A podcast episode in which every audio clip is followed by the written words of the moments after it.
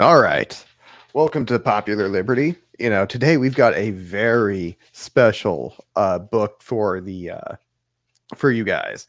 This is got you know for right now we're about to start talking about okay, remember you know in the uh in your history class in high school, they told you that the uh that, that you know the ca- you know the founding fathers were very very suspicious of Catholics, you know, and uh he, you know this is a book about why that was. And by the way, the Catholics were totally right back then, the popes, that is.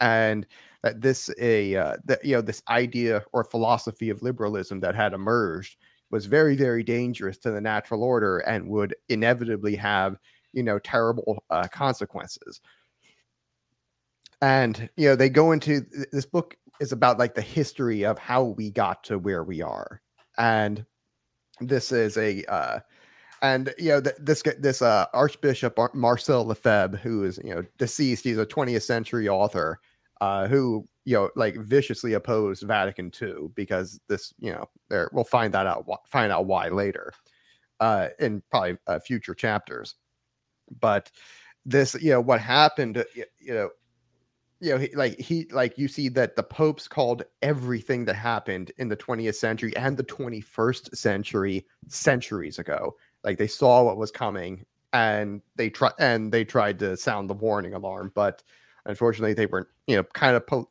political novices and did not quite understand why these things were happening and we do and we will see some of that in the first two chapters. But i want to just start you know by uh uh, yeah, I'm going to actually uh, dedicate this first this first reading to Matt, Matthew Erickson because when I was first reading this, my uh my first thought was, God, that this bishop is like Matthew. It's like the Catholic version of Matthew Erickson, uh, like 40 40 something years ago. And I just want to start reading this one quote from the preface that the uh yeah yeah in this book he you know Marcel Lefebvre uh points out the deep roots of the evil of time, especially in the church, the cancer, or better yet, the AIDS, you know, which is destroying the defenses of the church from within, has a name. Archbishop Lefebvre gives it, you know, gives it its proper name, liberalism. The, the on December 18, 1977, he had already said the fruit uh, that the devil presents to the modern world to deceive it is liberty liberty of man, set up as an absolute, is indeed the cause of the weakening of the faith in the you know in many, and even oftentimes the loss of faith. So let's get in, let's start reading chapter one. The origins of liberalism. If you do not read, sooner or later, yeah, yeah uh, you will sooner or later be traitors because you will not have understood the root of evil. Father Paul Aulagnier, se- September 17th, 1981. It is with these words that one of my colleagues recommended to the, the seminarians, uh, you know, the reading of good books on liberalism. Indeed, it is not possible to understand the present crisis of the church or to know the true character of people in present day Rome or to find out the you know the proper attitude to take vis-a-vis the events without investigating the causes. In order to achieve this, it is necessary to go back into history and discover the primary cause in that liberalism condemned by the popes for you know for the past two centuries. You know, we will set out from the origins, as the sovereign pontiffs do, when they denounce the confusions that are at hand. Now, always while indicting liberalism, the popes look farther into the past. All of them, from Pius VI to Benedict XV, take the take the crisis back to the struggle waged against the church in the 16th century by Protestantism and to the naturalism of which this heresy was the cause and propagator. Naturalism eh, is found beforehand in the Renaissance, which in its efforts to recover the riches of ancient pagan cultures and of the Greek culture and art in particular, came to glorify man, nature, and natural forces to an exaggerated degree. And uh, this is what we uh, for, we see this a lot in Aristotle. Like, why is it Aristotle is like proving God as like the first cause? Is he's responding to uh, some of these uh, uh, critics who are like, you know, I don't really believe in the gods. You know, I, I don't really think they exist. And you know, this uh, materialist ident, this naturalist materialist identity goes all the way back to the, uh, yeah, it, it goes all the way back to ancient Greece. Like this thing is not, you know, we, we sort of think of it as going back to the Middle Ages. That's not really the case. In fact, it's actually uh, goes back, you know, to uh, to ancient Greece. Really, you have all cultures have that materialist mindset in it, where they don't believe in a god, really, uh, or certainly not a personal one that you can have a relationship with. And that you see that you see both the the theistic and the you know atheistic identities basically all the way back. And but in in uh, Greece, it was particularly cogent because it had a uh, a real philosophical backing to it, where you know it, it, you know the, they could uh, they could actually make a lot of you know sense this way, you know where, where you know to the normal to the normal person, and the and so when you know we started to rediscover you know some of the ancient ancient Greeks in Europe, yet we we discovered some of the bad ideas too. And unfortunately they came they came back with a vengeance and you know and what we're going to see later on is is how liberalism is rooted in this naturalism that came from ancient greece or least was resurrected from ancient greece. Thoughts lb um yeah I, I mean i'm glad you tied i'm glad you make the point that this is older than the middle ages. Uh, i think one you know, we were kind of saying beforehand, I'm not exactly sure where I stand as far as the definitions in this book quite yet, but it's it's interesting to read nonetheless. Um, but but you know, precisely to the point, the bishop doesn't make this doesn't make that case in it, and maybe it's just because he hasn't studied the ancient Greeks as much. Um, I would make the point that the materialism, uh, at least as far as I understand it, would be you know most codified in the philosophical school of Epicureanism um, mm-hmm. But and but but to make the point, and you you kind of alluded to it with Aristotle making Aristotle belaboring the idea of a prime, you know, what he eventually calls the prime mover, that there has to be mm-hmm. something that like kicks off this existence that we have. We also have like, you know, in later iterations in Greek in Hellenistic culture, we have the Stoics who were very providential. Um, and in fact were probably farther away, pro- probably more providential than even Catholicism, in, in in the regard that they didn't really believe in a freedom of will yeah. in any in any respect. So, uh, or in any meaningful sense, right? The only thing you have control over is your judgment. Uh, so I, I think that's a, just a good. I think it's. I'm I'm glad you tied it there because he kind of this, you know, like the naturalism thing. I, I can understand a little bit, and it seems to be to the. It seems to be a question of excess right? To the, the the the degree to which the natural world is lauded over the uh, or maybe spiritual yeah uh, we might with say. naturalism I, I, think he goes on to define it a little bit be- a little bit better that this you know naturalism is the idea he, uh, he doesn't define it here but he does in later chapters where, where yeah, he, defi- he does a little bit ahead of us too yeah, the difference so, between uh like, you know, the kind of natural order idea uh that uh that that the church invented and naturalism itself is that the natural order assumes that there's a god. And whereas naturalism kind of assumes there is no god and that all of these not and that you know whereas the Catholic Church like in Aquinas where we you know he believes that hey God set it up and ordered uh, nature to work this way and mm-hmm. and so yes nature does always work this way causally but it is you know nature itself is not is not a cause of itself. Whereas you know it, you know we, like we, we do put that first cause back to god uh, whereas naturalism would say there is no god nature is its own cause you know or mm-hmm. or there's an infinite regression and that doesn't matter. That's just we have an infinite universe that's infinitely old. Yeah and yeah and uh so this is so that so when we say naturalism we're you know we're basically saying it's it's a it's a it's the the forerunner philosophy of atheism. You know naturalism eh, you know goes to nominalism which then goes to atheism. And this is where we got that from or secularism more more precisely.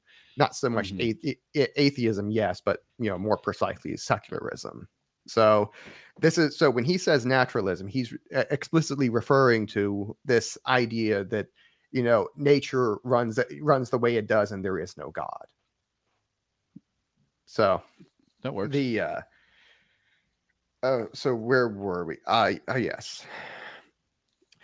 Naturalism is found beforehand in the Renaissance, which, in its efforts to recover the riches of ancient pagan cultures and of the Greek culture and art in particular, came to glorify man, nature, and natural forces to an exaggerated degree.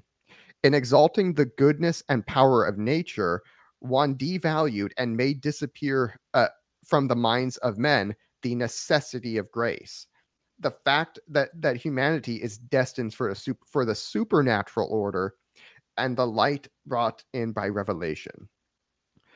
Under a pretext of art they determined to introduce then everywhere even in the churches that nudism we can speak without exaggerate exaggeration of nudism which triumphs in the sistine chapel in rome without a doubt uh, without doubt looked at from the point of view of art, those works have have their value, but they uh, have, alas, above all, a carnal aspect of the exaltation of the flesh that is really opposed to the teaching of the gospel. For the flesh covets against the spirit, says St. Paul, and the spirit militates against the flesh. I do not condemn this art if it is kept in secular museums, but I do not see it uh, see in it a means of expressing the truth of the redemption. That is to say, the happy submission of nature restored by grace. But my judgment will certainly be different on the Baroque art of the Catholic Counter Reformation, especially in the uh, in the countries that resisted Protestantism. The Baroque will still call on uh, chubby angels, but this art it, that is very much of movement and sometimes of uh, pathetic expression is a cry of triumph for the re- for the redemption, a chant of victory for Catholicism over the pessimism of a cold and hopeless Protestantism. And you know what? You know, and that's something you notice in like the difference between Renaissance art and Baroque art. That uh, Baroque art is much more like vibrant and lively. You know, and uh, you you get a lot of the same uh, like motifs and themes in it, but the you know you'll have such brighter colors. You know, it's it's a happier uh so, so, sort of uh, uh, so, sort of uh, artwork than the Renaissance is. The Renaissance is like cold and re- and very realistic, very highly symmetrical, whereas the uh, you know whereas Baroque art is a lot more lifelike, and it's because uh, in, during the Renaissance, you know, Protestantism was you know thriving, and pro- or was being born and thriving and this is and it was only in the and you know that reflected itself in the artwork or rather perhaps or perhaps maybe that you know that's a reversing of cause and effect as he's arguing here that the naturalism and uh, of uh, of Greece was what influenced the European society and got it to uh, turn to Protestantism.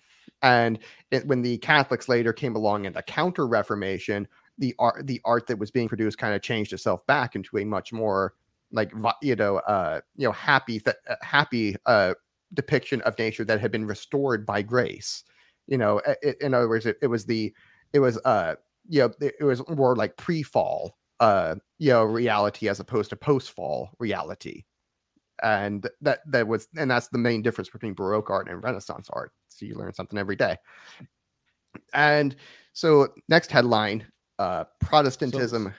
So, so actually, and... real quick, so like an example of this, so we take like we take Michelangelo's David. I, did, mm-hmm. I got that right. Yeah.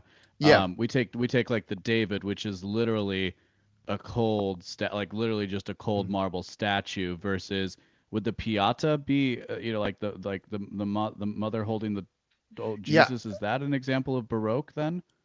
Yeah, I think that'd be a good. I think that'd be an example. The one I think of is the depictions of the Last Supper, where like the Last Supper, uh, there I for it was by uh, but the Last Supper by Da Vinci versus the Last Supper. I forget who did it after him, but hmm. there are two. Dep- I mean, you always see that this is like the classic example side by side that the the Baroque version of the Last Supper is way more colorful. You know, it's not symmetrical, and you know because life is often not, and you know, it, it, and it's has a much higher attention to detail than the uh, Renaissance art does. And hmm, where and specifically and, uh, uh, Da Vinci's.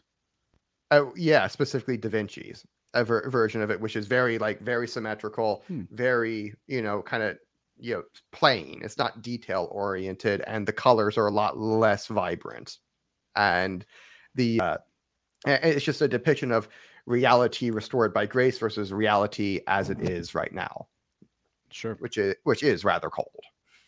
And so, yeah, th- and this is where he really starts to get into the meat of his argument that speaking precisely, it can seem strange and paradoxical to qualify Protestantism as being naturalism, as there is nothing in Luther of this uh, of this exaltation of the intrinsic good of nature, since according to him, na- nature is incurably fallen, and the compu- concupiscence, concupiscence is invincible.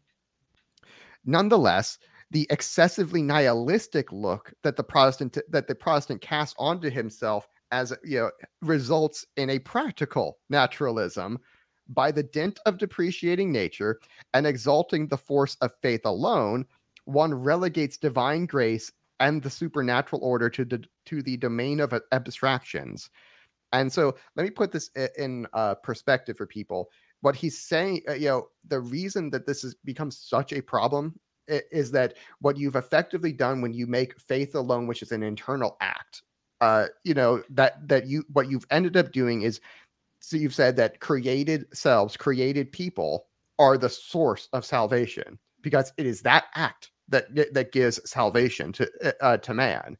Therefore you know and this therefore you've ended up uh basically completely taking god out of the picture inadvertently.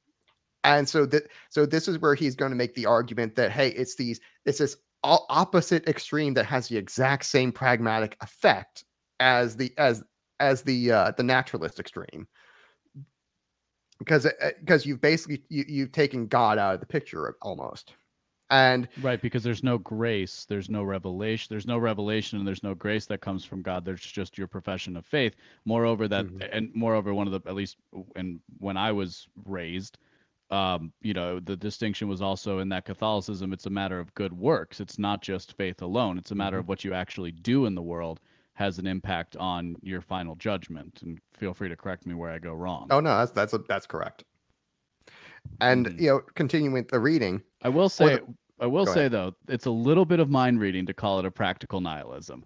It's a, it- you know, it's it's and there's and and this is maybe this is more of a philosophical Mhm. point, I guess, but it's worth it's worth belaboring because there's because there is a difference between Luther and the Protestants who came after him and kind of the spillover effect that or or, or the crack, you know, the crack in the levee that was Luther turned into uh, you know, a Yeah. spider web that eventually broke the da- that eventually broke the levee we might say. Yeah. Because so uh, it's uh, you know just again that that's a it's kind of a technical critique, but the like as I'm reading these are the kinds of the things that I that I tend to pick up on. Because he's That's he's not wrong about the whole he's not he's actually not wrong about the idea where when you if you remove the idea of revelation or grace eh, that um eh, when you when you remove those things that it is kind of a nihilistic because it's effectively whatever you decide. So there is no greater purpose to it.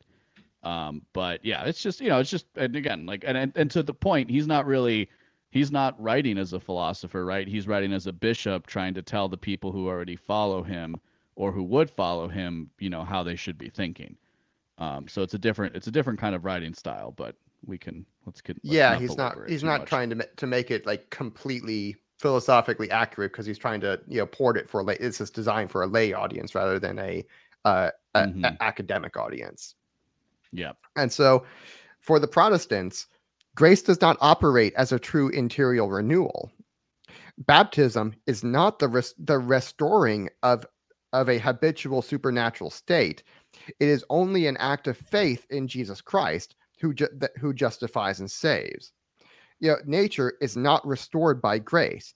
It remains intrinsically corrupt. A- and faith obtains from God nothing more than this. He throws over our sins the modest cloak of Noah.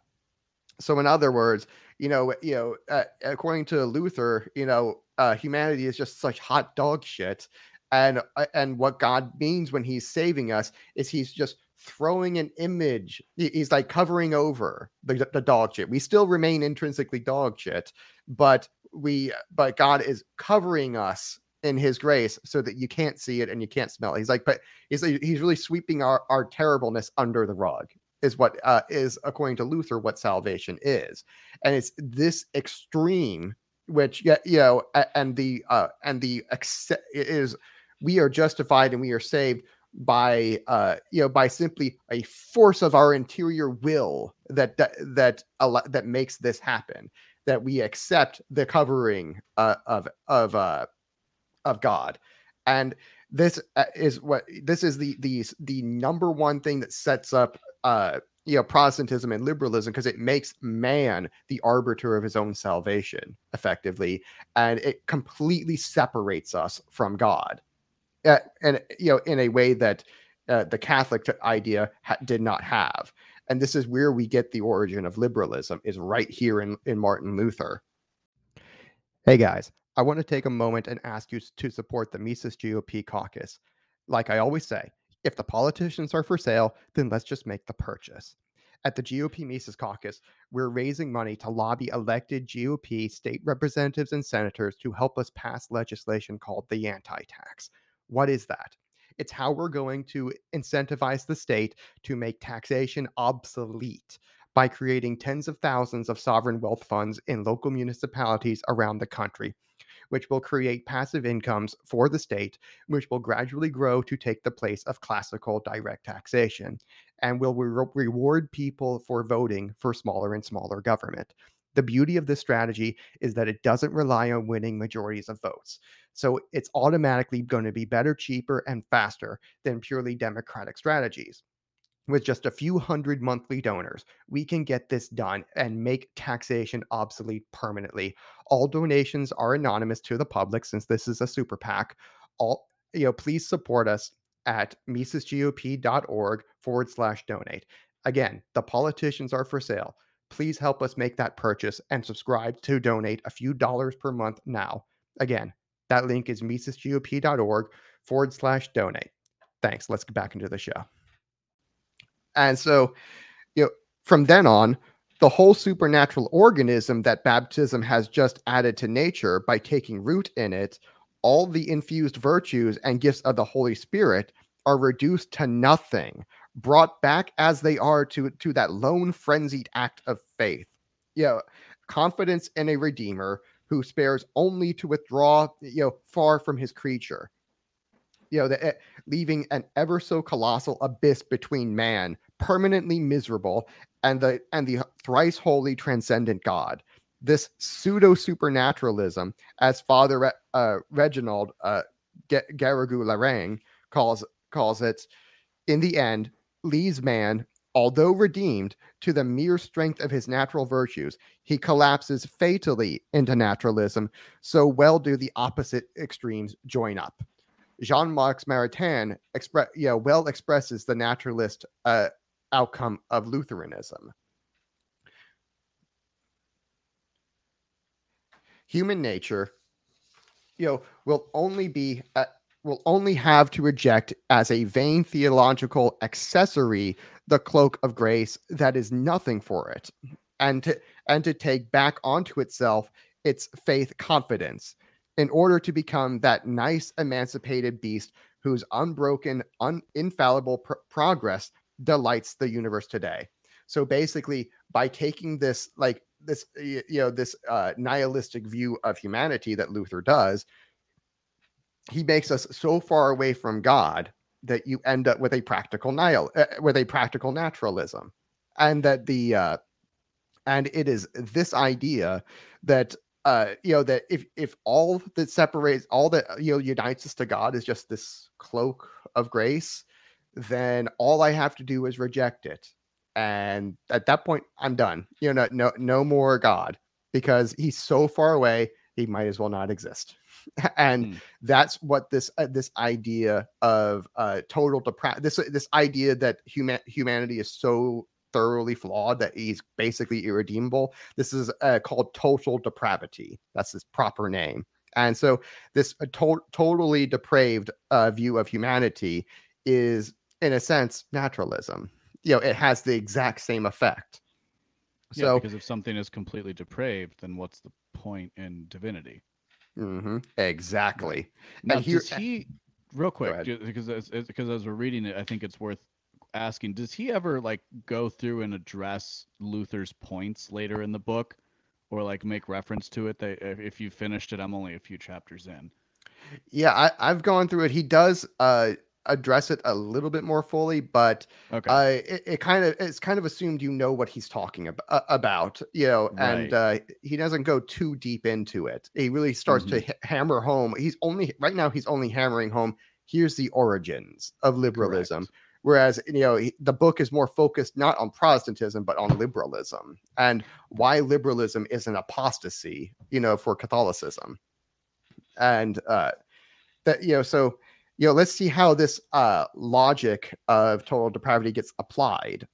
So this naturalism will be ap- applied especially to the civic and social order. Grace being reduced to a fiduciary sentiment of faith, the redemption now consist only of an individual and a private uh, religiosity without a hold on the public life. The public order, economical and political, is therefore condemned to live and develop itself outside the church of our Lord Jesus Christ. At the extreme, the Protestants what will look for his criterion uh, for the criterion of his justification in the eyes of God in his economic success. Uh, It is this uh, sense that he will gladly inscribe onto the door of his house this sentence of the Old Testament Honor God with thy goods, give him the first fruits of all thy revenues, and then thy granaries will be abundantly filled, and thy cisterns will overflow with wine. So, where have we seen this before? Not just that it, it- we see this, you know, in the social gospel. We see this, uh, you know, in the uh, in the gospel of wealth, and we see this in libertarianism. You know, where, where you know, libertarian is probably the apex of uh, of the uh, I, you know, this is I like what why Matt Erickson calls it, you know, very distilled Protestantism. You know, because it is the absolute uh, distillation, the perfect Protestantism is what libertarianism consists of, because it's fully naturalist, fully rational, and fully liberal. And you know, this is you know by and this is and it's by far the most coherent version of Protestantism. And so, you know, and was it and how does it measure itself? Basically by economic success. Uh, it's you know the the fruit of its morality is economic success. You know that they're right because you know they're profitable basically. And you see how good this is for the for the economy and for you know human flourishing and prosperity and all that. That's their claim to uh to to uh, hold the moral high ground. And so the uh and so yeah, he and he uh, he's predicting this probably 50 60 years ago and the and the and he goes into like the popes predicting all of this hundreds of years ago and uh, and that's you know and uh, we're going to get into that probably in later chapters though but uh jacques maritain has a- so, has some good words on the materialism of protestantism which will give birth to the economic liberalism and to capitalism and ha- not quite sure how he's defining capitalism here Yeah, that's, Uh, a constant thing in this. Is are his uh, for me are his definitions because they they're really um malleable. Can be But- yeah Yeah, they're they're uh, yeah. But we'll, but we'll, uh, I'll kind of get to that as we get towards the end of the second chapter. Behind Luther's appeals to the Lamb who saves, behind his outbursts of confidence and his faith uh, in the pardon of sins, there is a human creature who raises up his head and who arranges his affairs very well in the mud where he is immersed by the fault of Adam. He will manage in the world, he will follow the thirst for power, the imperialist instinct, the law of the world, which is his world. God will only be an ally, but a mighty one. In other words, not a king. You know, God, you know, eh, under Protestantism, the king does not rule and God does not. And God does not either. He is so far away that it's practic that he's practically non-existent. That thus the result of Protestantism will be that man will attach themselves more to the goods of this world and forget the eternal goods. If Puritanism comes to exercise a- an exterior supervision over public morality, it will not impregnate men's hearts with the truly Christian spirit, which is a supernatural spirit called the primacy of the spiritual. Protestantism will be led necessarily to proclaim the emancipation of tempor- of the temporal from the spiritual. Now, now it is precisely that emancipation that one will find again in liberalism. And this is where he's making the he's now making the pivot to let's talk about liberalism. Because you know what what will end up what ends up happening is this is why you get the social gospel. This is why you get progressivism and and you know and more and more fully neoliberalism. This is where these these ideas come from where they where they uh, they're here to emancipate you know you know people and this is where you also get the french revolution and before, before all of it this is where you get the french revolution particularly which really wanted to emancipate uh people from the you know from the uh from the catholic church from the spiritual and they looted the Catholic Church multiple times. And the uh, and this is actually one of the key differences between uh, the revolution in fr- the French Revolution and the American Revolution was that the American Revolution was you know founded by people who wanted to be wanted to be more Christian, granted was a is a very weird and wacky kind of Christianity and you know Puritanism, but they were still like nominally Christian. They still wanted to be more Christian as they saw it.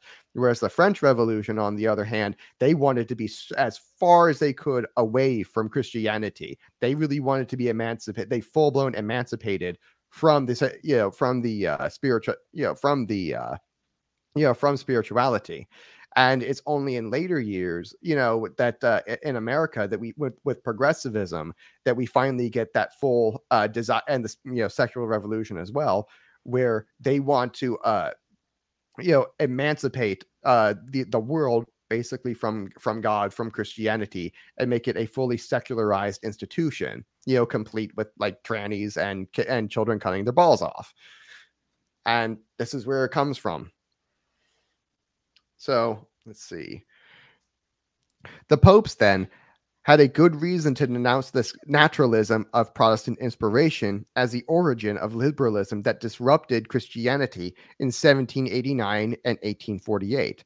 Thus, Leo XIII says, This audacity of faithless men, which threatens civil, civil society every day with more serious destruction, and which stirs up anxiety and trouble in all minds, has its cause and its origin in those poisoned uh, doctrines which spread out in these in these latest times among among the peoples like seeds of vices have borne very malignant fruits in their season.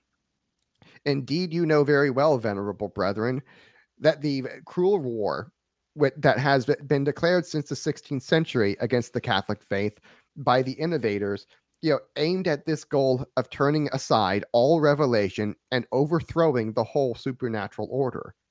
In that, in order that eh, that access may be opened up to the to the discoveries, or rather, the frenzies of unaided reason. Closer to our time, Benedict the Benedict the Fifteenth says, since the first three centuries and the origins of the church, in, in the course of which the blood of Christians has fertilized the, the entire earth, one can say that the church never was in such a danger as that which showed itself at the end of the 18th century. It was eh, then indeed that a philosophy in delirium, a, a prolonging of the heresy and the apostasy of the innovators, acquired a universal power of seduction over the minds and brought about a total bewilderment you know, with the settled purpose of ruining you know Christian foundations in society, not only in France but little by little all of the nations. The but birth innovators of political is, uh, and it just real quick, innovators is a placeholder for the Protestant reformers. Yes, just correct. making that note for the listeners. And so the uh, okay, the birth of political naturalism. Protestantism had set up a very harsh attack against the church and caused a deep tearing of Christianity in the 16th century. That is in the Protestant Reformation. but it did not succeed in penetrating the Catholic nations with the venom uh, of its political and social naturalism until this secularizing spirit had reached the academics. And then those so called uh, philosophers of the Enlightenment. And where have we seen this before? When the commies tried to take over, what was the first institution they took? the universities. University, right? and, not, not just here in America, but you also see it in uh, Germany. This is where we got socialism fr- from. Was the first uh, uh the first institution that the that these liberals, the socialists, the secularists, you know, when those people took over, they did. You know, the the first place that they took over was the universities. The reason being is that's where all of the elites are trained. So wherever your universities are, you know, that that is a, you know, that's the main battle. You know, this is why Curtis Yarvin says that the universities are as close to a center uh, for the cathedral as uh, uh, you know as there there is. The, the, cathedral is decentralized, and that's in in order to make it more powerful. But if there is a center, it's the universities because that's where all of the elites are trained. That's where the whole that's where every journalist is trained. That's where every uh, you know, hi- hierarchy, uh, every uh, higher up in the State Department is trained. That's where all of the, le- you know, where the legislatures and the uh, and the presidents are all trained. That's where all of the corporate businessmen are tra- are trained, or at least, at least nearly all. Not uh, not every, not hundred well, percent. Also, but it's also the it. standard too, right? It's also the standard for it as well. So it's not just a matter of the per, of the of the person who will eventually go to Harvard Law. It's also the fact that the person who think who who never thought that they could get into Harvard Law will still want to follow those people and do mm-hmm. what they think and say. It's a matter exactly. of mimicry and copying because of their place within the hierarchy of society.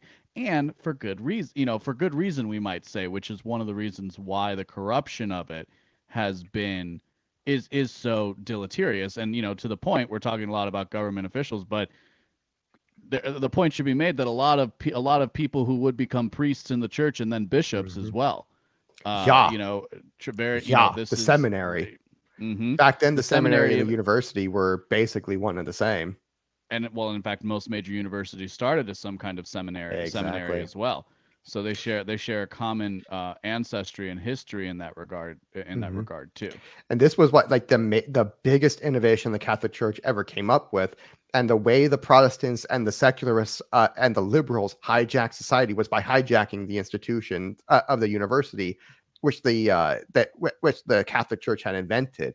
This was our main innovation that gave us the ability to create such a prosperous and great society starting around the 12th century was that we you know we invented the the university which gave us the ability to educate all of the rulers. All, the entire yeah. ruling class was educated by the catholic church. And well, want- this was our main seat of power. And this was why again in you know the french revolution this was the first thing they tried to take over was the universities. Ditto in Germany when when the uh, the liberals and the socialists started taking over. The first institution was that was the universities. That was the one they wanted because that's where the the, the rulers and elites get tra- get trained. And if you if you can put your poisonous ideology into their minds, this is how you you take control of a civilization.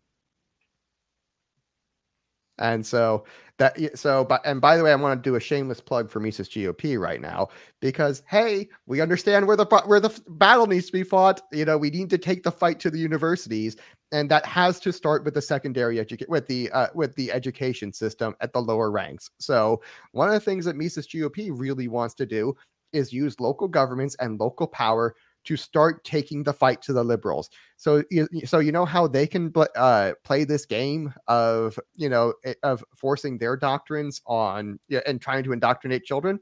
Two can play that game, and uh, and we fully intend to. So we'd like, you know, we would, you know, using, uh, you know, your money. If you want to help us take the fight directly to the education system, to the universities by electing good Misesian libertarians, preferably Christians as well. You know, if you want to help us take it to the take the fight to the enemy and reverse this uh you know th- this task that reverse the secularization reverse the liberalism that has been poisoning society you know please donate monthly to at misesgop.org forward slash donate because you uh, you must understand the universities, the education system, this is the main battle. This, you know, we win here, we win everywhere else. And so that, you know, so the, you know, the the battle for human civilization, the battle for the West, and the or really what's left of it, must be fought at the in the education system, starting at the local level. We have to take the fight to, to the enemy, to their center, and break them. And so, if you if that's this is something you believe in, if you want to see Rothbard taught in schools, if you want to see Aquinas taught in schools, if you want to say if you want a return of Christianity, if you want you know if you want to say, hey, give me Christ the King back, if that if that's what you believe, donate to Mises GOP at, at, at uh, misesgop.org forward slash donate. Please uh, donate monthly. Any little bit helps. Every you know from t- you know two dollars, three dollars, ten dollars, whatever you can do monthly. I know inflation is high, but whatever it ta- but whatever you can afford, still afford to donate monthly, it makes a big difference. And this is how we win. All right, shameless plug over. Mind if I pick it up for a bit? Go ahead. So this, these so-called philosophers of the Enlightenment in reality, philosophically, Protestantism and juridical positivism have a common origin in the nominalism of the decadent Middle Ages, which led as well to Luther with his purely extrinsic and nominal idea of the redemption, as to Descartes with his idea of an unintelligible divine law submitted to the purely arbitrary decisions of God's will. All of let's, Christian uh, philosophy. Let's define nominalism for people you know just so... yeah i was i looked it up earlier just to, because i was like trying to make yeah. sure that i understood what it because it's not really a term that i use too too often but basically i found using um i mean i always use stanford plato mm-hmm. um but it's it's basically the idea that either either there are no universal ideas mm-hmm. but all but also nominalism can refer to the idea that to the idea nominalism can refer to that school of thought which says that ideas have no correlation to the thing, that that, that things exist and they're just our there are just our ideas to yeah. describe the thing that they essentially don't actually it, connect. Yeah, essentially, it's that idea that there are no absolute truths, and you know, the, there's the quick retort as well. Are you absolutely sure? And well, as, as the that, practicing skeptic here, I you know yeah. I don't completely disagree with that. You know. Yeah. Um, somewhat. Well, that, so yeah. I, in that it connects right. to theology though i take the montaigne who was a renaissance line which is that to the extent that we can know things is through grace um, which is uh, you know that and otherwise we are just kind of muddling through we are just kind of muddling through the dark which is where i would accept the words of the pope of, of pope was it pope benedict the 15th here who says um or no it was uh leo leo the 13th who says that you know unaided reason and I would I do I do agree with that. Mm-hmm. Um, but where I also might be considered marginally nominalist otherwise, just as a matter of matter of course. Yeah, and uh, the so uh, go ahead and uh, pick up where you were coming from. Just as soon as I find my place. Here we go. The natural law, um, blah, blah, blah, affirmed with Thomas Aquinas. Wait, nope. Okay, as no, all Descartes, of Christian philosophy. Yeah, all as to Descartes, with his idea of an unintelligible divine law submitted to the purely arbitrary decisions of God's will. All of Christian philosophy, however, affirmed with St. Thomas Aquinas the unity of eternal divine law and of the natural human law. Quote, the natural law is nothing except a participation in the eternal law by the rational creature, writes the angelic doctor. With Descartes, a break is already made between the divine right and the natural human right. After him, the academics and the jurists will not be long in practicing the same separation. Thus, Hugo Grotius, 1625, summed up by Paul Hazard. Divine right, Grotius tries to safeguard it. What we have just said, he declares, would take place even if we should grant what cannot be conceded without a crime, that there is no God, or that human affairs are not the object of his solicitude. Since God and providence exist without any doubt, we have here a source of right in addition to that which emanates from nature. This natural right itself can be attributed to God, since the divinity has willed that such principles exist in us. The law of God, the law of nature, continues Paul Hazard, this double formula. It is not Grotius who invented it, the Middle Ages knew it already. Where is its character of newness? How does it happen that it is criticized, condemned by the doctors? For whom does it create a stir? The novelty consists in the separation of the two terms, which they try to insinuate, in their opposition, which they tend to assert, in an attempt at conciliation as an afterthought by which its mere self supposes the idea of rupture. And so, what he's driving at here, and you correct me where I'm going wrong, is this is the degree to which Enlightenment philosophers in general kind of take the idea of reason and kind of separate it out from the rest of human being.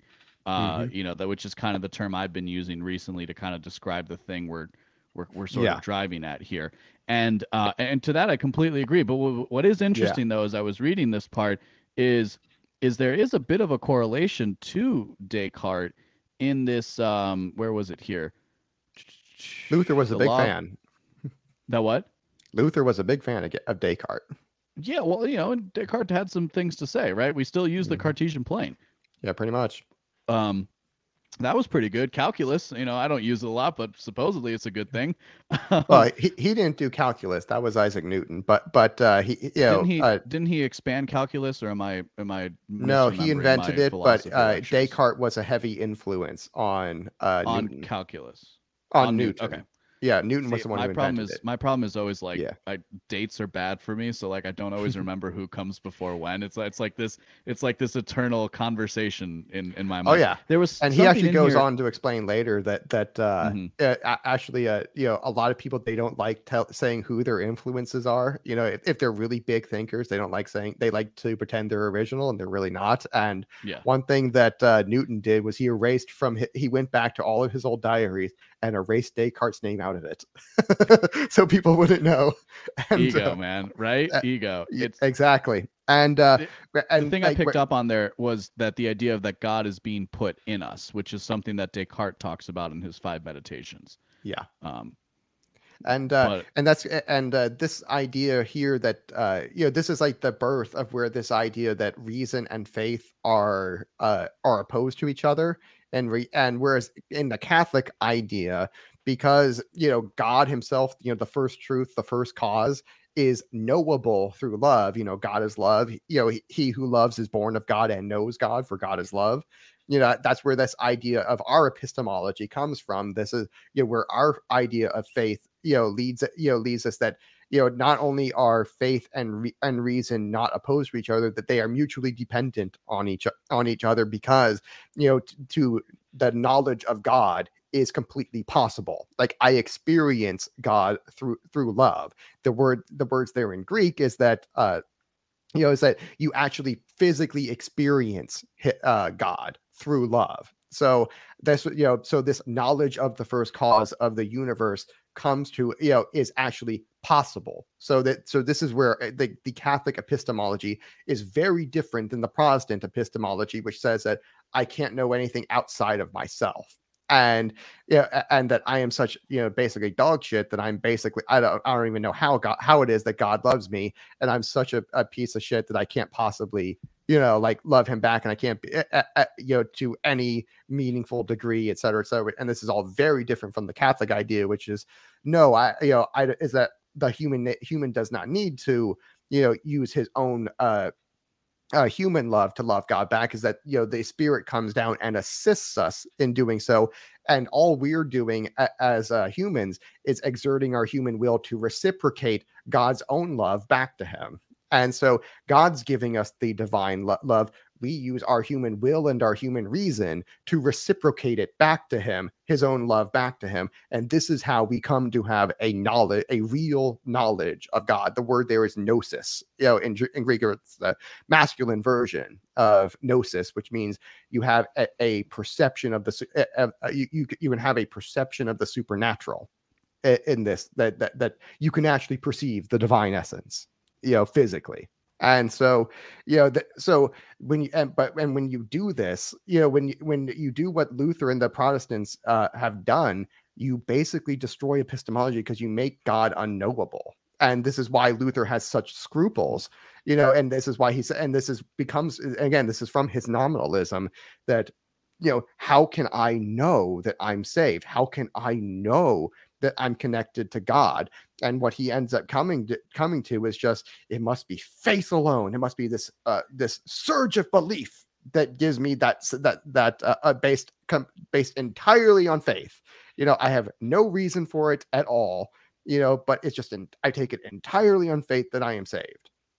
And the uh, and and this is where he gets the idea that that that famous quote of his that's like you know that like do not do, like do not sin but if you do sin boldly because you know and and hmm. have even great more bold faith you know and have and believe even more strongly or something like that you know, to where it, it's a, you know, very, very weird, you know, and particularly in a Christian sense where you would say sin, but then believe you're saved, which is very, which greatly sums up a lot of, uh, you know, the, the more, uh, you know, mega church believers who are like the social gospel and all that, you know, you, mm-hmm. we, where you really see that idea come out in force that uh, oh you know because you have uh, you know su- such material wealth therefore you can believe that you are saved because you're doing well not that you're doing yeah you can believe you're doing good because you have uh, material wealth which is not at all the catholic doctrine where which is like hey this this can happen to the good and the bad alike so yeah, right right because that would be the position hey guys i want to take a moment and ask you to support the mises gop caucus like i always say if the politicians are for sale, then let's just make the purchase. At the GOP Mises Caucus, we're raising money to lobby elected GOP state representatives and senators to help us pass legislation called the anti tax. What is that? It's how we're going to incentivize the state to make taxation obsolete by creating tens of thousands of sovereign wealth funds in local municipalities around the country which will create passive incomes for the state, which will gradually grow to take the place of classical direct taxation and will re- reward people for voting for smaller and smaller government. The beauty of this strategy is that it doesn't rely on winning majorities of votes. So it's automatically going to be better, cheaper, and faster than purely democratic strategies with just a few hundred monthly donors, we can get this done and make taxation obsolete permanently. All donations are anonymous to the public since this is a super PAC. All you know, please support us at misesgop.org forward slash donate. Again, the politicians are for sale. Please help us make that purchase and subscribe to donate a few dollars per month now. Again, that link is misesgop.org forward slash donate. Thanks. Let's get back into the show. Mm-hmm. Right, and well, so let's try let's try and knock out this first chapter. Yeah. Yeah. So the jurist Pufendorf, 1672, and the philosopher Locke, 1689, completed the secularization of the natural right. This obviously has tons of mm-hmm. uh, interplay with libertarianism. The philosophy of the mm-hmm. Enlightenment imagines a state of nature that has no more to do with the realism of Christian philosophy and that culminates in the idealism with the myth of the good savage of Jean Jacques Rousseau little little bit of overplay because Rousseau and Locke are kind of at odds, but fine.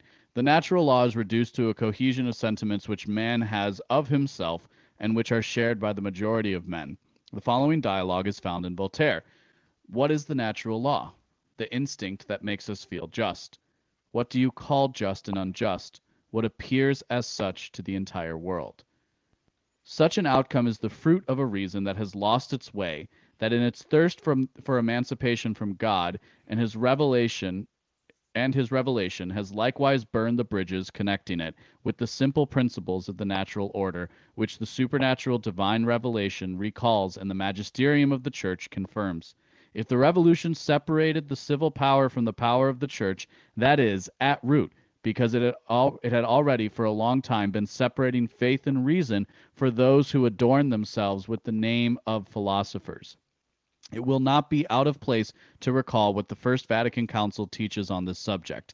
Not only can faith and reason never be in disagreement, but they must mute but they mutually lend themselves support as well.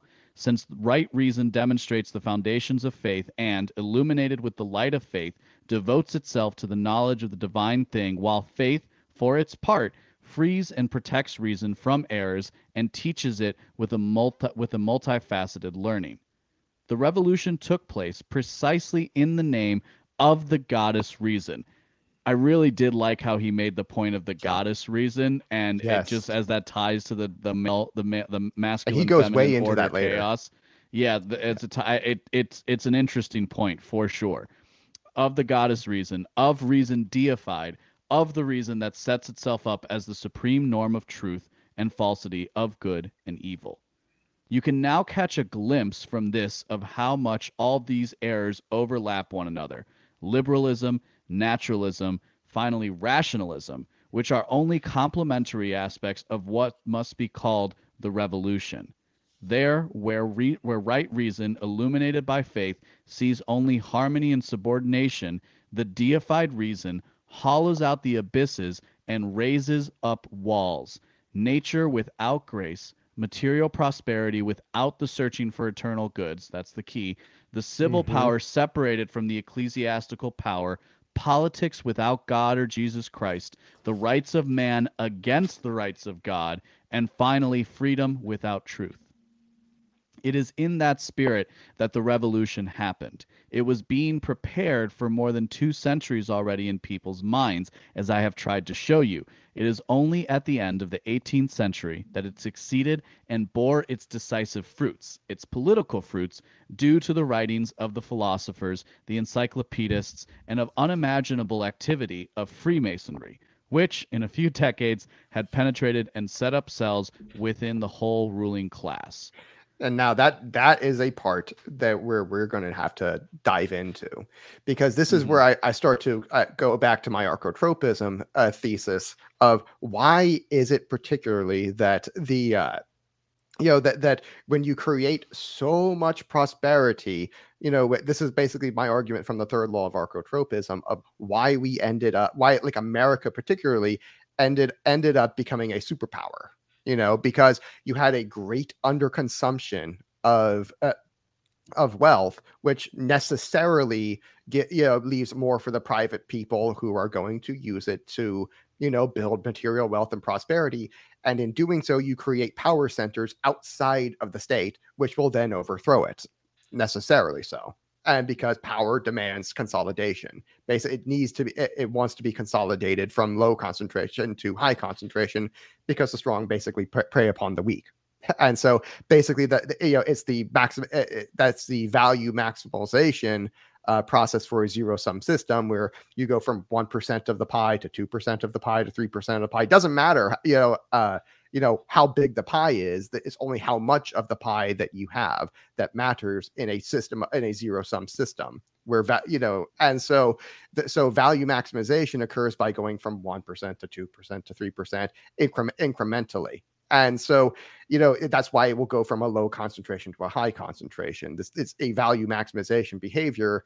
And so and this is uh, yeah I'm, i won't get into the uh, li- why libertarians are wrong right there and how that proves them proves a lot of their dogmas wrong but the uh but for going back to the Middle Ages, when the Catholic Church is building Western civilization, by the way, shout out to Keith Keith Knight. We read uh, how the Catholic Church built Western civilization by Tom Woods.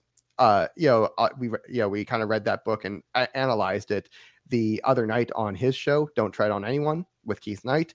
It was a really really good conversation. You guys should definitely check it out. But the but the uh, sum of it or the short version of it is that the Catholic Church, you know, be, you know, through its uh, you know Catholic monarchy, particularly, you know, was responsible for all of the production of Western civilization. Everything good about it is necessarily Catholic in origin because uh, you know because we basically invented all of it.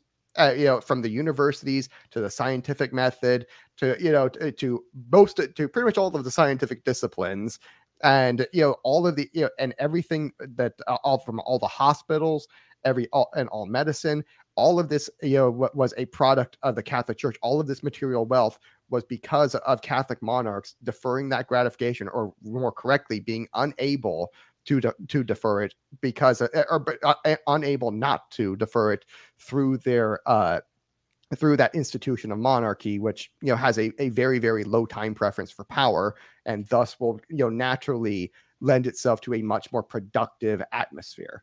Uh, you know wh- where you know you end up and unintentionally producing power centers outside of the church which overthrow it and so you know when you have all of this wealth being produced outside of the state if and you know be and you end up with a demand and the state itself being weak internally you know compared to them well what's going to what, what does that naturally look like? Power demands consolidation and the state's power is going to get consolidated to the outside mark to the market basically and this is where you get uh, people like the freemasons like liberalism you know like like the oligarchs you know who were getting more powerful than states and had a had had a will to overthrow it.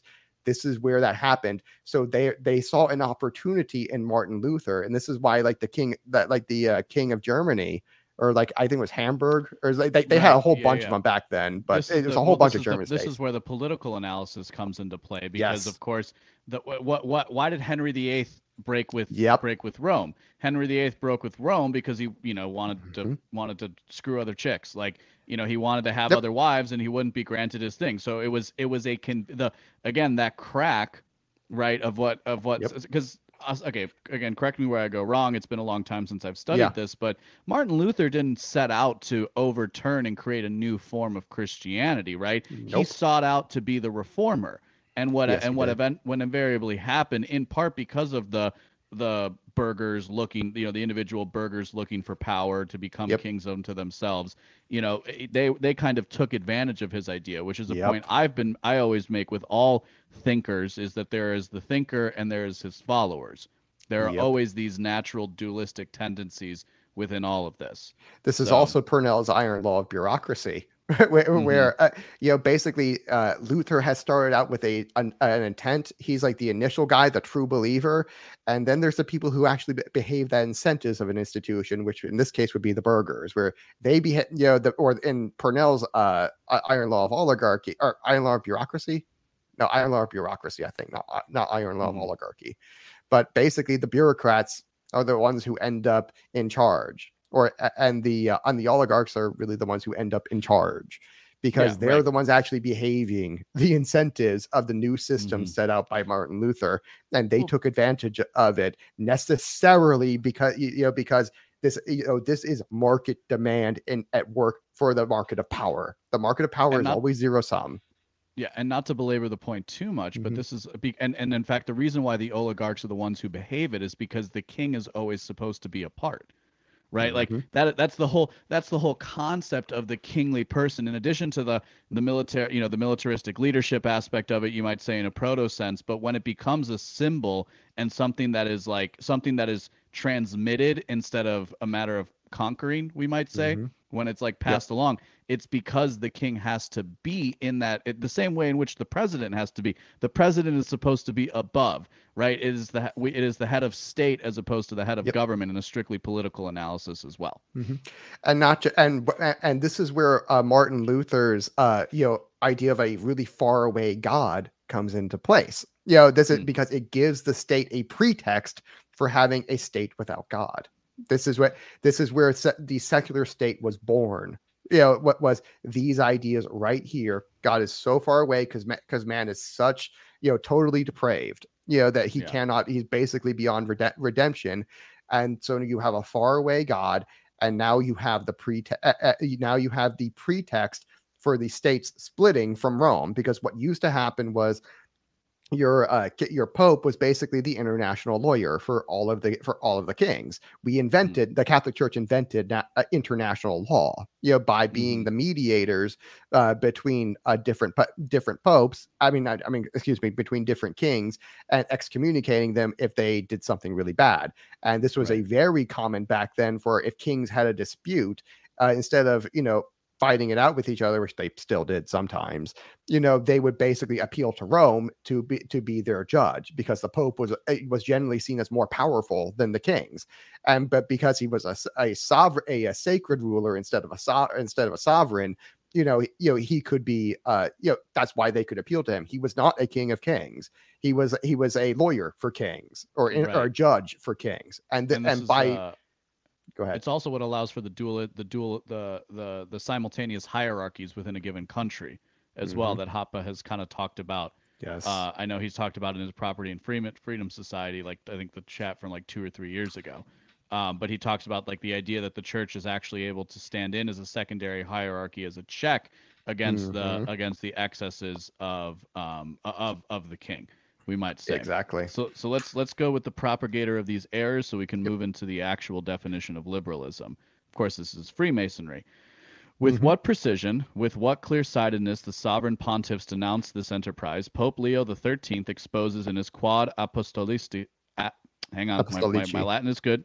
Yep, already quoted. And again with the encyclical uh, Humanum Genus of August 20th, 1884, on the sect of the Freemasons. Quote In our time, the instigators of evil seem to have formed a coalition of an, in an immense effort under the impulse and with the help of a society spread out in a great number of places and skillfully organized, the Society of the Freemasons. In their vigilant solicitude for the salvation of the Christian people, our predecessors had very quickly recognized this principal enemy at the moment when, coming out of darkness of an occult conspiracy, it sprang forth to the attack to the attack in the full light of day. Leo XIII then mentions the popes who had already condemned Freemasonry, Clement XII, and the encyclical In Eminenti of April 27, 1738, brought excommunication against the Freemasons. Benedict XIV renewed this condemnation in the encyclical Prov- uh, Providas of the Mar- of March 16, 1751. Pius VII, with the encyclical Ecclesi- Ecclesiam of September 13, 1821, particularly denounced the Car- uh, Carbonari, Leo, Leo the thir- 12th, which is with his apostolic constitution Quo Graviora of March 13th, 1826, unmasked, in addition to the secret society Le, Le um, my French is The also Universitaire. yeah, uh, which was attempting to pervert the youth.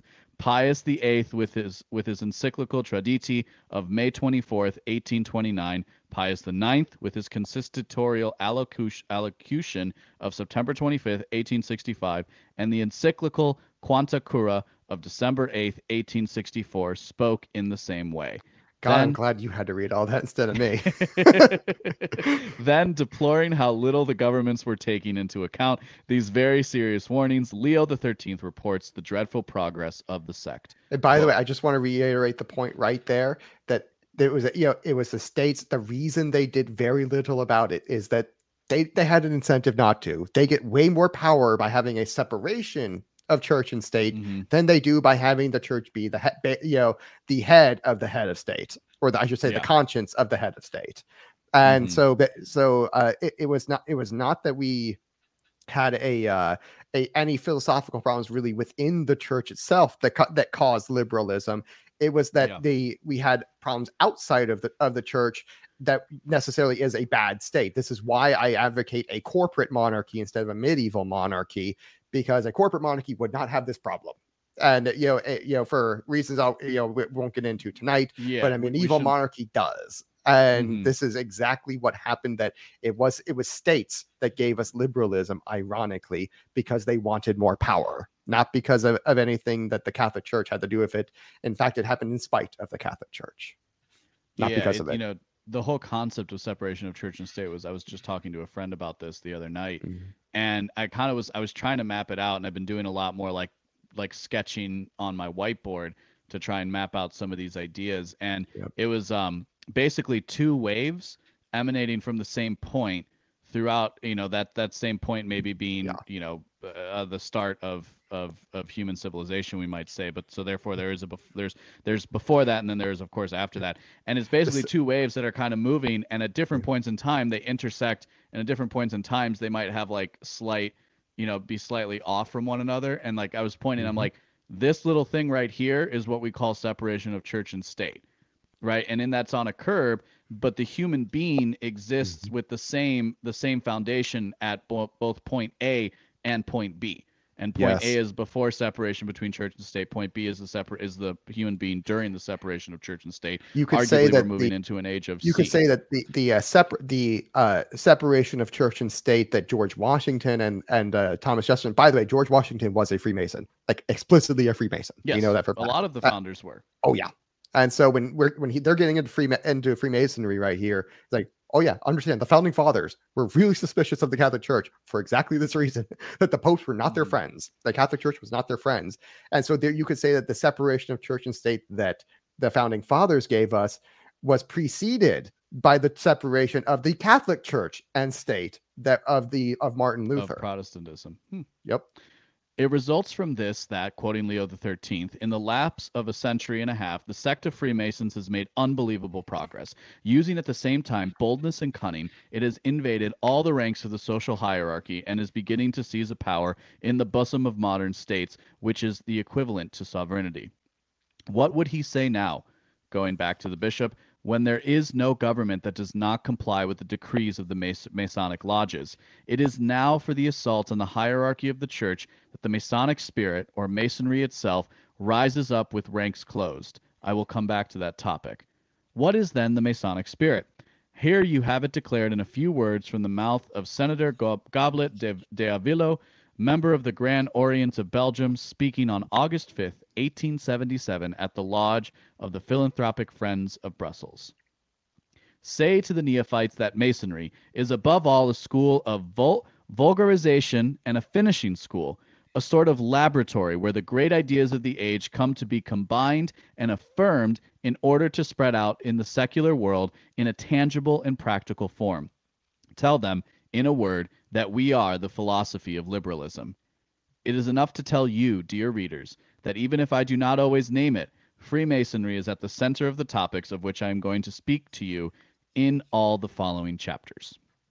Yes, because they are the progenitors of liberalism. How, whatever the definition of liberalism you may choose, it always has its origins in the Freemasons, who are the group outside of the church, outside of the state, that sought the overthrow of both the church and the state and succeeded on basically both fronts. Because again, through because of archotropism, you know, you have power that is accumulated outside of the state will necessary power centers outside of the state will necessarily seek to overthrow it because that's eco- economics. That is economic demand. Power demands consolidation bit, you know, from low concentration to high concentration. And if, and if the state is the low concentration, they're going to get consolidated by the high concentrations. Well, I was and even the, thinking of. I was even thinking of like the time of the church fathers as well, right? And the mm-hmm. and the Council of Nicaea in particular of this power, this decentralized power. We might even make an analogy yep. to the decentralized power of the Freemasons that Christianity mm-hmm. actually had uh, at, you know, towards the fall of Rome and then in, and and subsequently afterwards. And so I was kind of thinking about that in regards to the, I guess, the archotropism framework, right?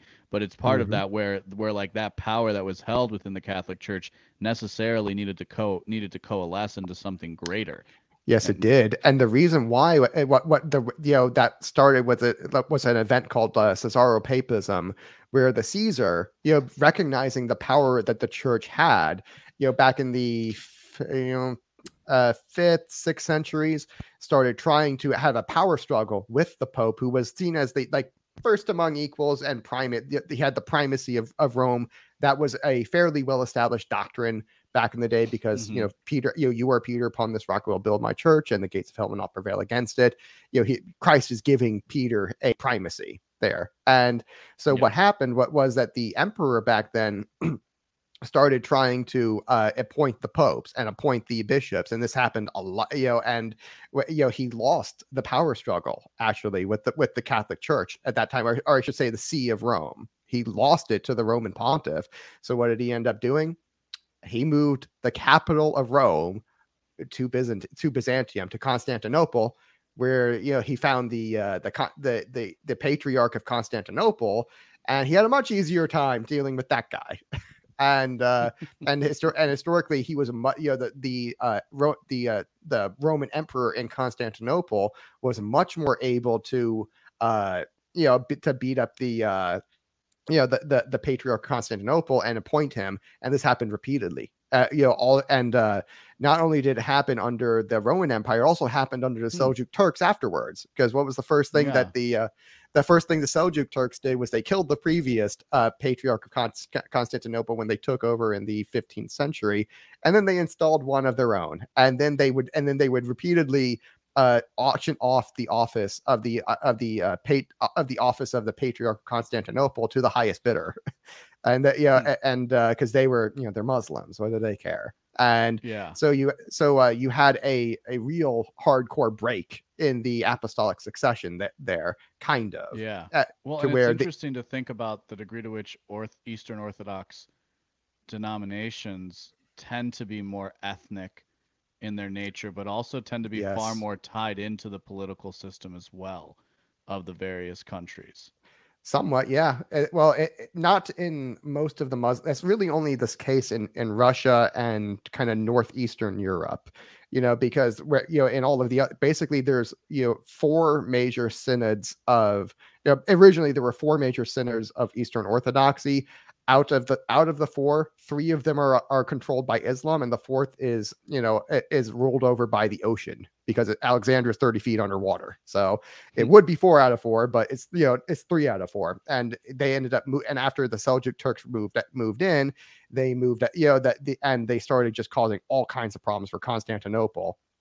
Uh, that you know they moved uh north to Russia, and they got the uh the you know the benevolent graces should shall we call them of the Russians and and you know starting off with the Mongolians Yeah, of, of the Slavic people, uh, we might say. Yeah. yeah, it's like it's like this way, you know. It's like I I re- was remarking the other night that you know to a, a bunch of Orthodox friends, like what a really tragic history they had in the Russian Orthodox Church was just is one.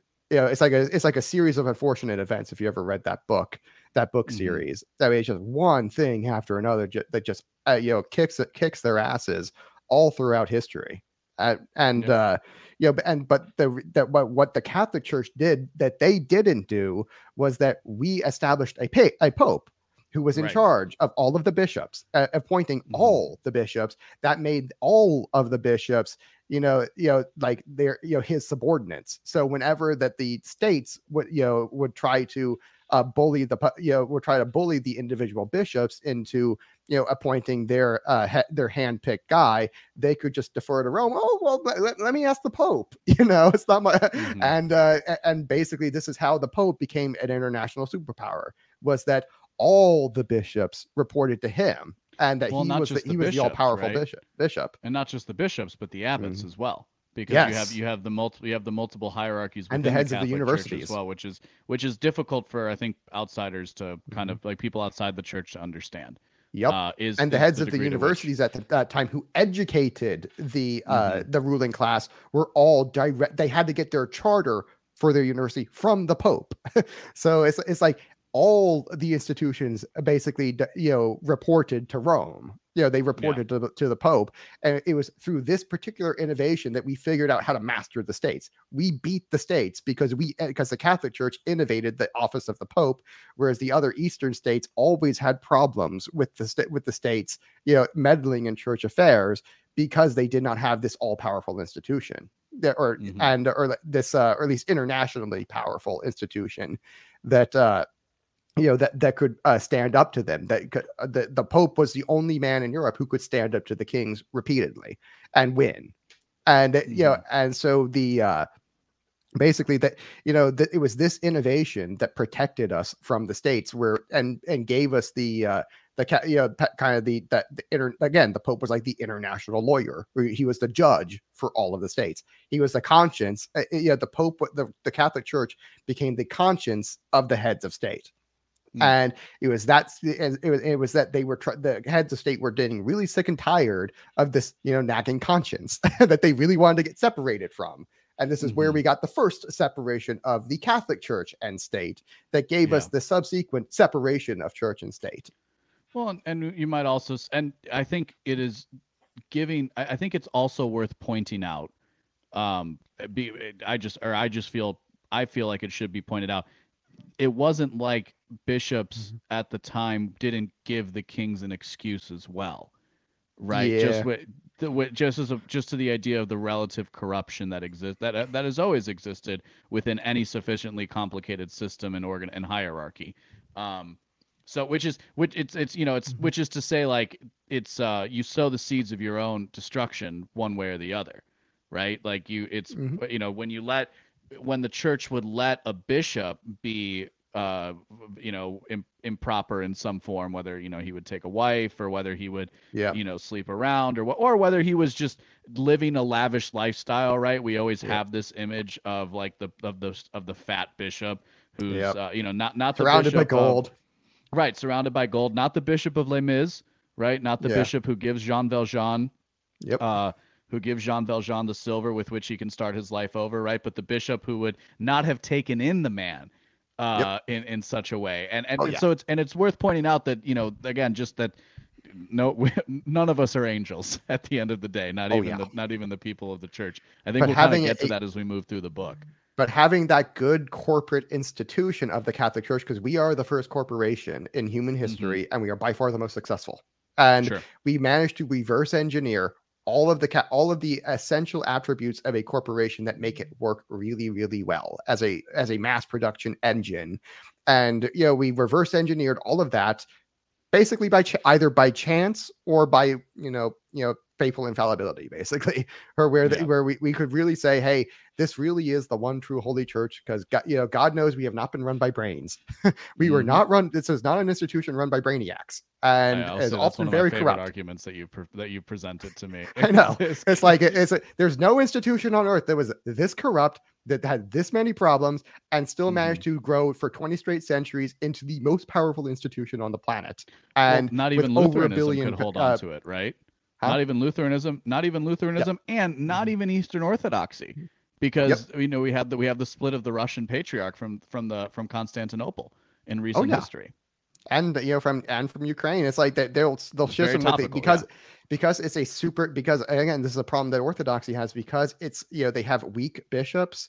You know, like politically weak bishops, mm. not like they have, you know, bad wills or bad faith or anything like that, but they're politically yeah. weak. This allows them to become prey for the states. And this is why they, they get to be so a, a much more political uh, uh, religion than a version of Christianity than other versions and mm-hmm. where and and this is also the same reason why uh, Protestant churches really ended up being like basically the handmaids and bitches of the of the kings in a way that you know even the Orthodox are just they're just not like like mm-hmm. Orthodox will just be like just kill us you know like they told yeah. like they would straight like if if you were like really really telling them like hey we you know if the state was telling them hey we're, you're going to do this sort of apostasy here or like they like that like they, eventually they would be like just kill us you know, yeah. if it, if it was a, a minor you know, political ask or something like that, they would do it. Like, okay, we're going to schism with, with with Constantinople, no problem. mm-hmm. And uh, you know, those guys are heretics anyway, whatever. And yeah. that you know that, but if you were like, hey, we're going to deny God altogether, it's like just kill me.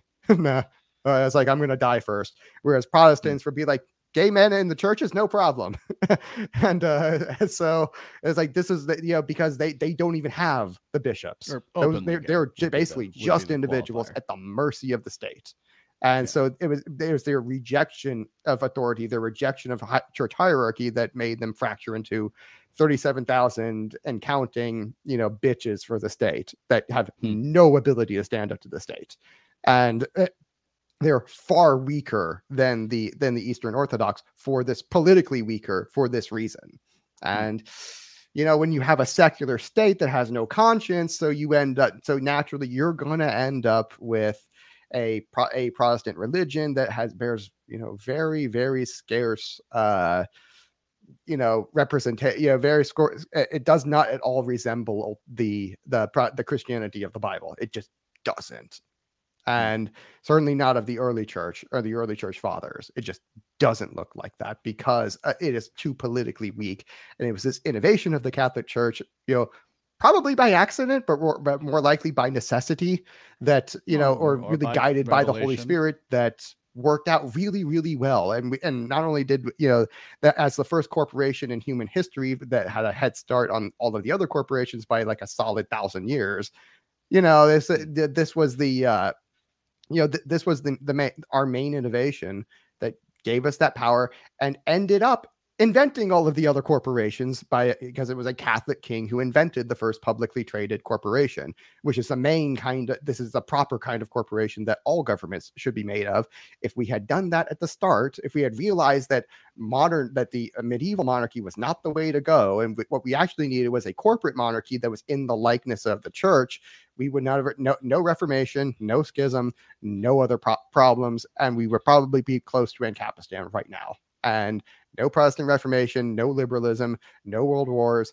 If we had just had that, if we had had that one change of that separation of ownership and management, none of this would have been a problem.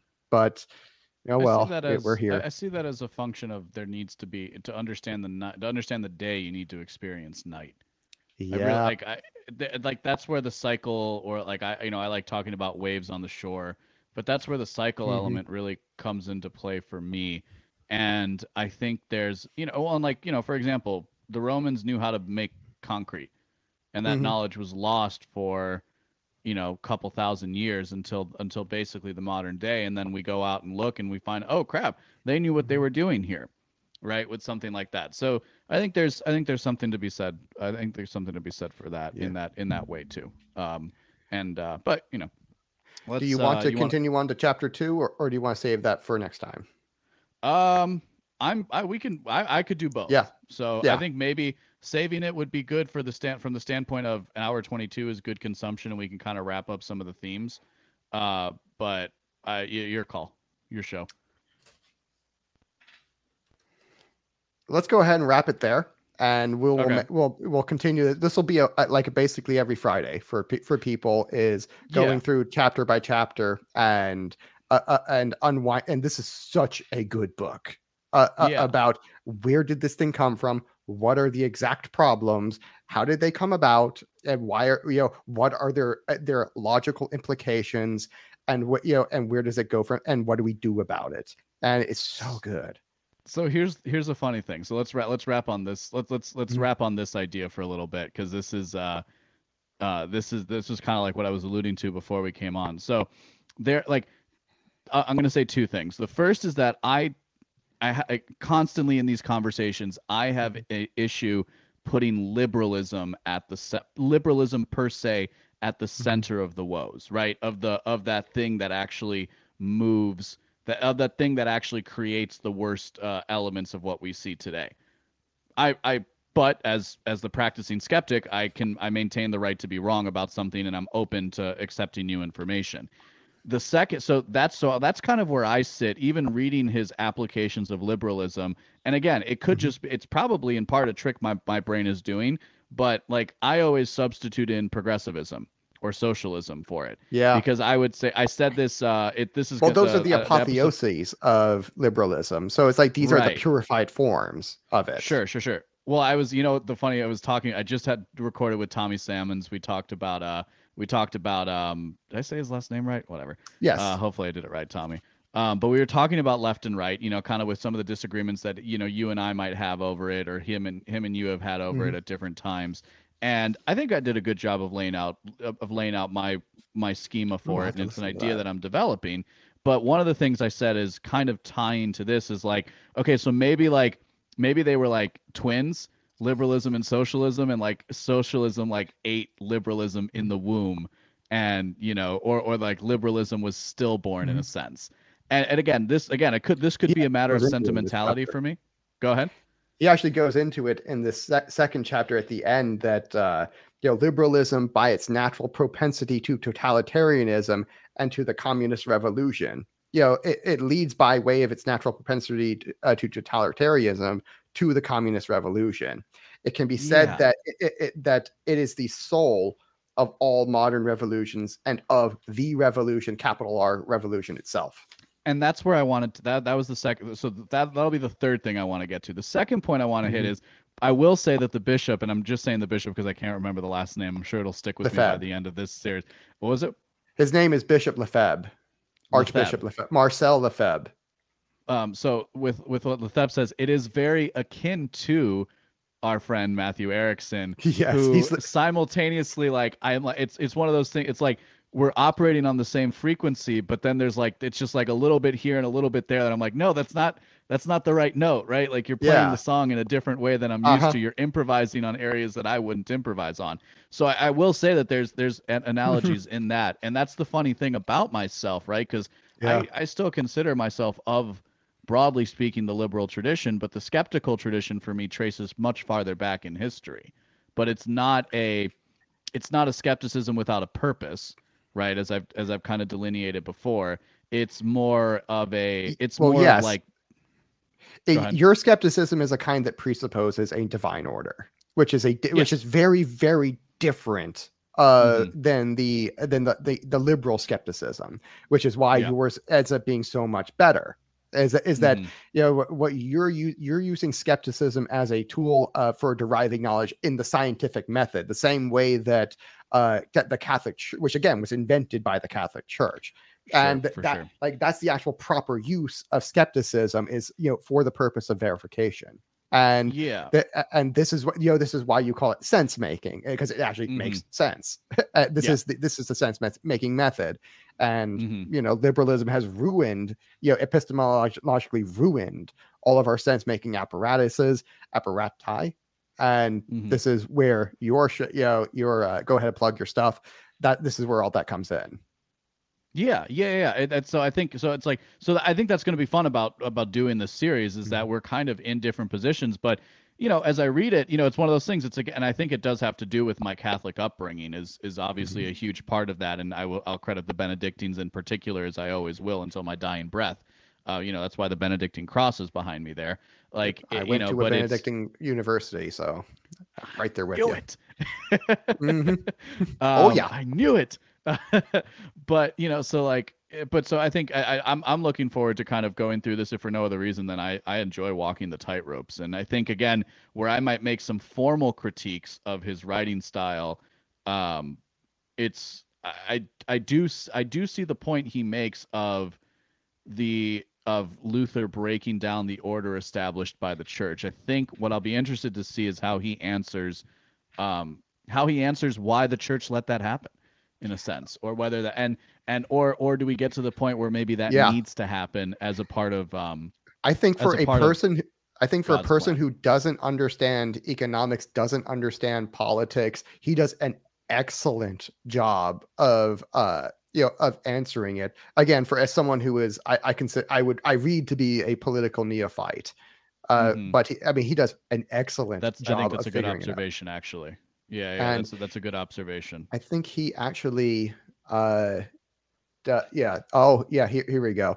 This is a, you know, he, he does give give a, it's three chapters in. He finally define really, de, you know, goes into a, a, definition, a really functional definition of liberalism.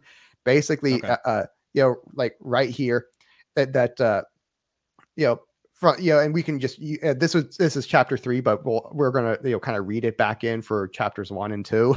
I probably should have mm-hmm. started with this, but you know, because I, I, didn't realize he didn't define it until three chapters, and I've read most of the book already. So yeah, well, and I'll say that was something that was tough. That was tough for me, but I was like, I'm sure he, if yeah. a sufficiently long enough work is going to have an established definition eventually. So you just kind of got to work your way in. And in fact, I think that's part of what makes a book, um, is the fact that you kind of like, okay, here's a little bit, here's a little bit, here's the big thing. Um, mm-hmm. did, did you go if you want to read that? I can't read the screen. Yeah. So he says uh, that, you know, I can affirm that liberalism is identified with the revolution. Liberalism is the revolution in all spheres, the radical revolution. Bishop Gaume wrote wrote some lines on the revolution, which seem to me to be to completely characterize liberalism itself. If tearing away its mask, you ask of the revolution, who are you? It will say to you, I am not what is thought. Many people speak of me, and few and very few know me. I am not neither you know carbonarism nor rioting, nor the change from monarchy to the republic, nor the substitution of one dynasty for another, nor the temporary disturbance of the public order. I am not the howlings of the Jacobins, you know, I, you know, nor the furies of the uh, of the. Hey guys, I want to take a second and tell you about one of our sponsors of this show, Paloma Verde CBD. Paloma Verde CBD is run by a couple from my adopted home state of Texas, Carlos and Vanessa Abelar.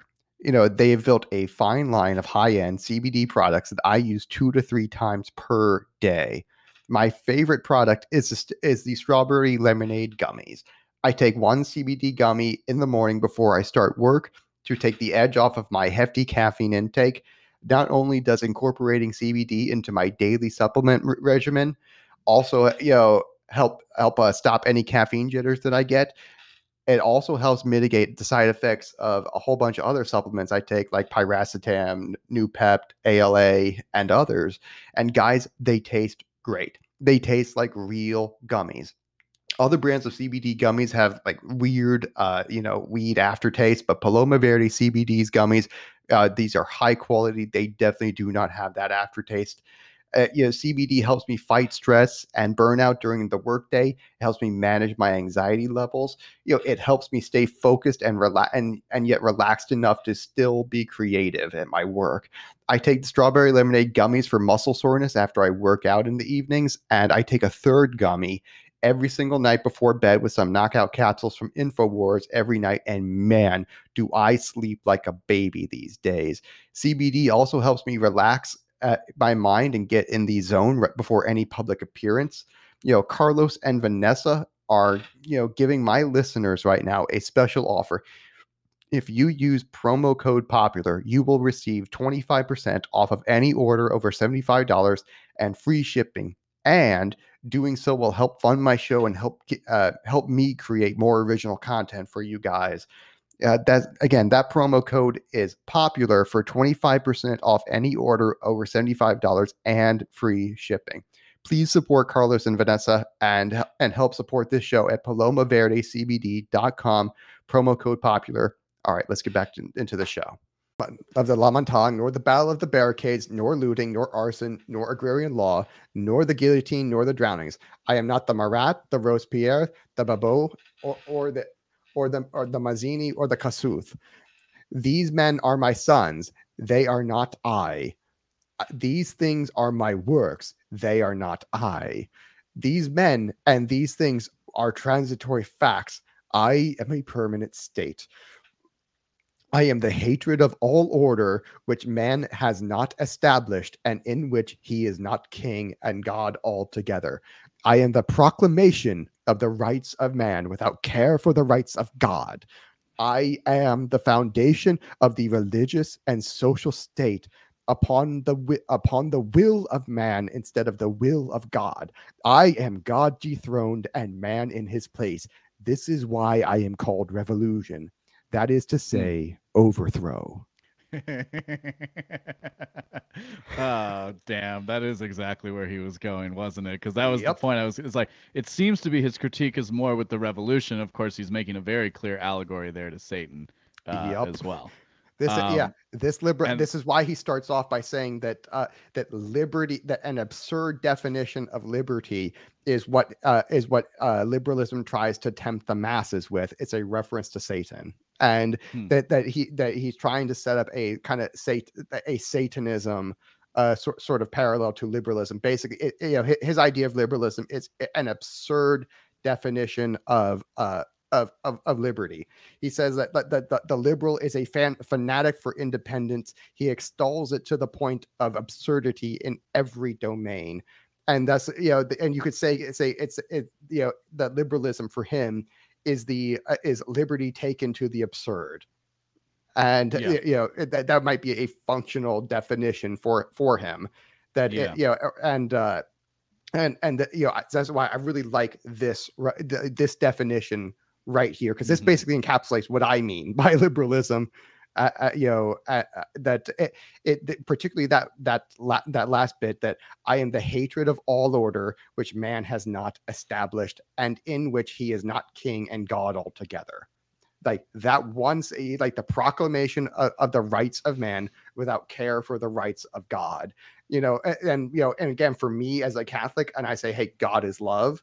That's mm-hmm. central to the definition of Catholic of, of how Catholics define God yeah. and that that you know this idea that hey you're not born by yourself you don't create yourself that you are actually born from other people in the image of god in this image of love in this image of family the image of family is the image of love that we are supposed to be inhabiting we don't always do that in fact a lot of the time we don't do that but that's a very different from what we're supposed to be do- doing quite obviously so this idea mm-hmm. that you ha- have self ownership apart from your family is the essence of liber- liberalism. I think that is completely wrong, completely against natural law, completely against the natural order, particularly uh, particularly as Aquinas defined it.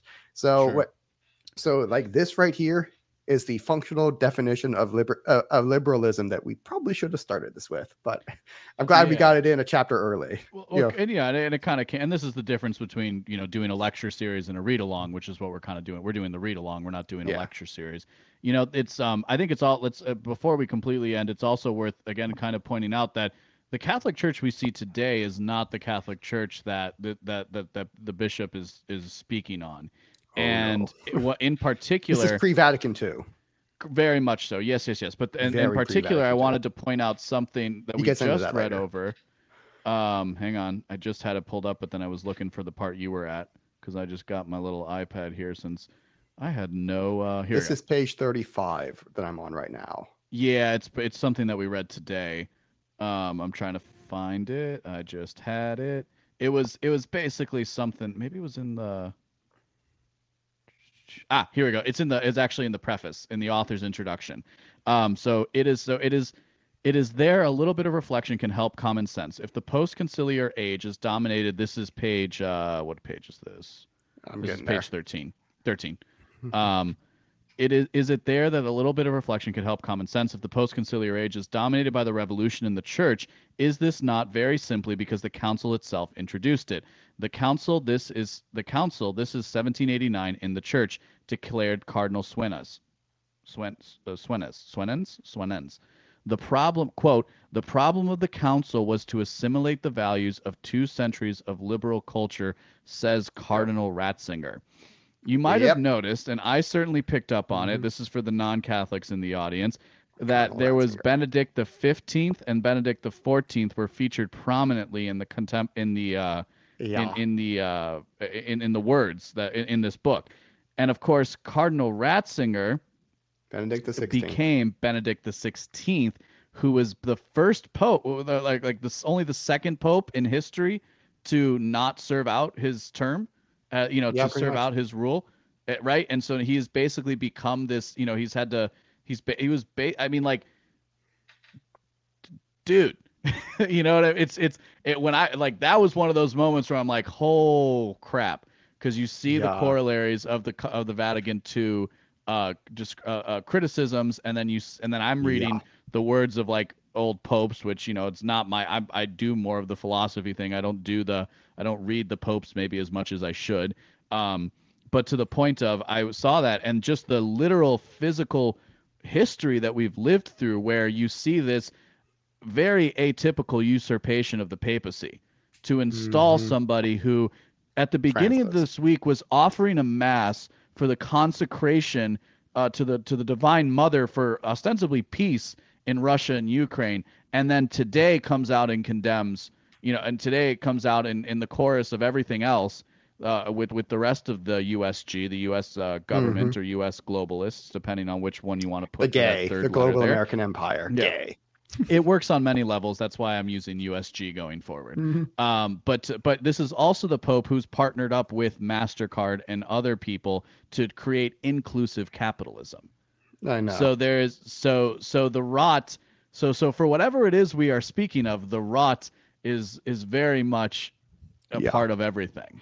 and he goes um, into uh you know what happened at Vatican II because he was one of the one of the cardinals at Vatican II who was who saw what the Masons were trying to do, and because it was a, a Vatican II was a Masonic infiltration by Masonic bishops and a Masonic pope, you know who were who were known and ex and uh, some of which were excommunicated later as, after it became like public knowledge uh, because Mm. you know Freemasons are they're a, a, a very anti-Catholic sect. And like some of the key bishops at Vatican II who wrote the thing, you know, were Masonic infiltrators who were like, you know, explicitly heretics and who should have been excommunicated. And, you know, and they were later on when it was found out. And so this is where the, the chaos of Vatican II comes from. And he's going to take us through that later uh, uh, in the bu- later in the book, you know, probably like 10 chapters in or something like that. And the, and so you see exactly why your your your Vatican II and post Vatican II popes have just been woo. It's because of this. It's because of this Masonic infiltration that has that has occurred and has been very very difficult to beat back because we don't have any state support, and that's why that's why instead of focusing on fixing the rot in the Catholic at the head of the papacy, I'm focusing on on on getting the state back in line, you know, and focusing on getting a cor- a corporate state going because that's the sort of reinforcement that we would need to stop liberalism in its tracks and reverse it. And and and you know, and from there you can re- reverse the uh, the the rot in the Catholic Church. Because I see again, it, it was never that the church itself was the problem, eh, or, or, or its teachings or its institutions or what or whatever. It was that we had no is that we lost our state support, and that was that that ended up you know causing the prob problems of liberalism. And really it's because we had bad uh bad or badly malformed states to begin with. You know medieval monarchy is a malformation of what monarchy is supposed to be as a corporation a corpus you know sure. that uh, and it, it, it, ends up with because there's no separation of ownership and management you basically end up with a headless institution that has to you know get get its head from somewhere else Hmm. And you know, where it's like it basically the ch- the church had to transplant her head onto the monarchy, and that works for a while, and then it's and and it, but it lo- it has a, dim- a greatly diminishing return. Whereas if you separate that organ, that uh, you know, and now the church is based that the state is now running it with around with its head cut off. Basically, it has no brain, has no conscience, and because it's now has that separate, it's a separate it, it, the the the separation of church and state means the state is going to have is going to be basically a headless institution with no conscience uh, or like reptile basically this is what this yeah. is why they're reptiles and hmm. the uh and so what you need is is to put the head back on the back you know back on the back on the state that you do that by separating the ownership and management and by now because now you will have a state that reflects the corporate body of the church now you can have a real union of church and state because before you could not have a real union of church and church and state because these these are two uh, functionally distinct institutions that are you know not just formally distinct but functionally distinct. And now you can and now with this you know with a, a corporate monarchy you can have a real uh a, a, a, real union of church and state where where prior one was not really possible. You know you could kind of make it work for a little while but it was not going to last which is what happened so and Love if you it. want to help support that uh, again misesgop.org forward slash donate signing up for even small donations monthly it helps because that's that's the beauty is that our strategy is cheap. You know, if if, the, if nothing else, it will be cheap. So yeah, let me do that thing you asked me to do before. So if you guys, uh, if you liked anything that I had to say today, and you want to know more about my method and the kinds of things that I investigate, do me a favor and visit beenawake.com. Become a subscriber with your email address. If you would feel so, if you would feel so generous, become a patron. You get your first year 50% off right now if you go and sign up there. Patreon or not Patreon. Substack is going to be my home. That's where I'm going to be. That's my primary monetization. So I'm an original writer and I host a podcast where I break down the news. I talk about philosophy and I also talk about mindset. Oh, all social media, all social media at the LB Muniz, and you Twitter people, go follow me on Instagram because I'm doing more with videos and graphics and stuff. All right. Well, thank you for joining us. And this has been Popular Liberty uh, signing off.